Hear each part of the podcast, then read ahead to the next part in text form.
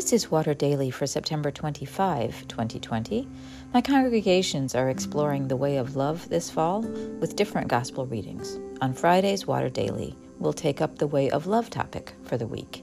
Today, that is the second practice learn. What do we do after we've turned to Jesus?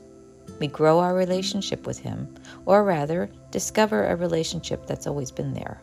From God's side, it has been.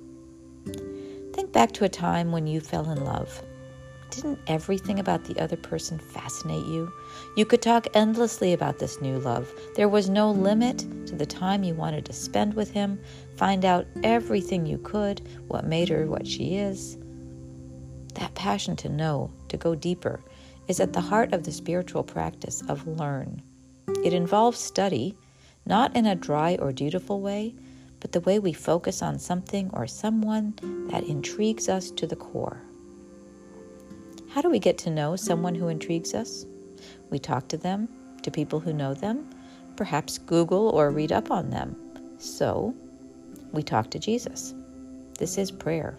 To really know Him, we have to talk to Him and listen for His replies. We talk to people who know Him. Spiritual conversation is integral to the Christian life.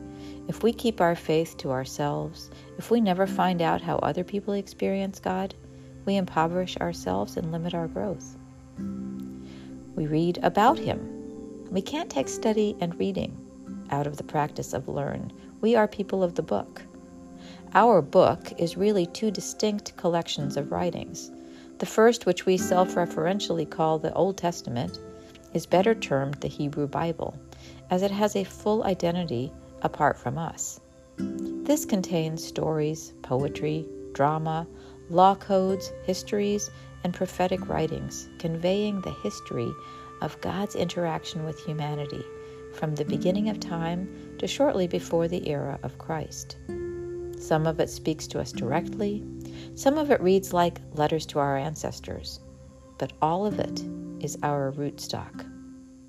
The shorter collection of stories, letters, and treatises that we call the New Testament is the most vital for Christ followers.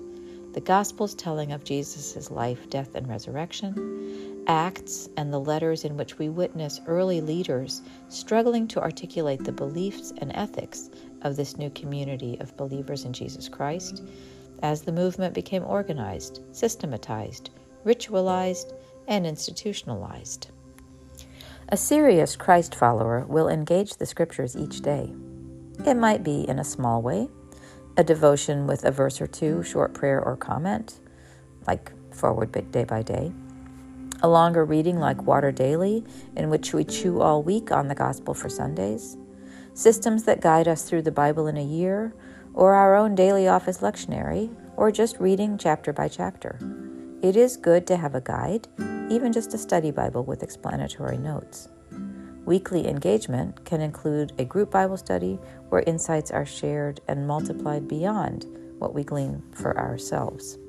There are links in the emailed Water Daily today. The dailiness builds the relationship. Just as you crave daily interaction with your beloved, so God seeks daily encounter with us. God's Word is not the only way to know Jesus more deeply but we cannot know Him without it. Above all, this practice means cultivating an adventurous orientation toward learning. To know that we have never arrived will never plumb the depths of who God is. Our assumptions about God can hold us back and keep us from being open to what God wants us to see and do. The more we learn, the more we discover what we don't know and the more joy we experience in exploring this one who made us, knows us, and wants so deeply to be known by us. This practice is like one who found a treasure in a field, hid it, and then bought the field so she could always go back to it.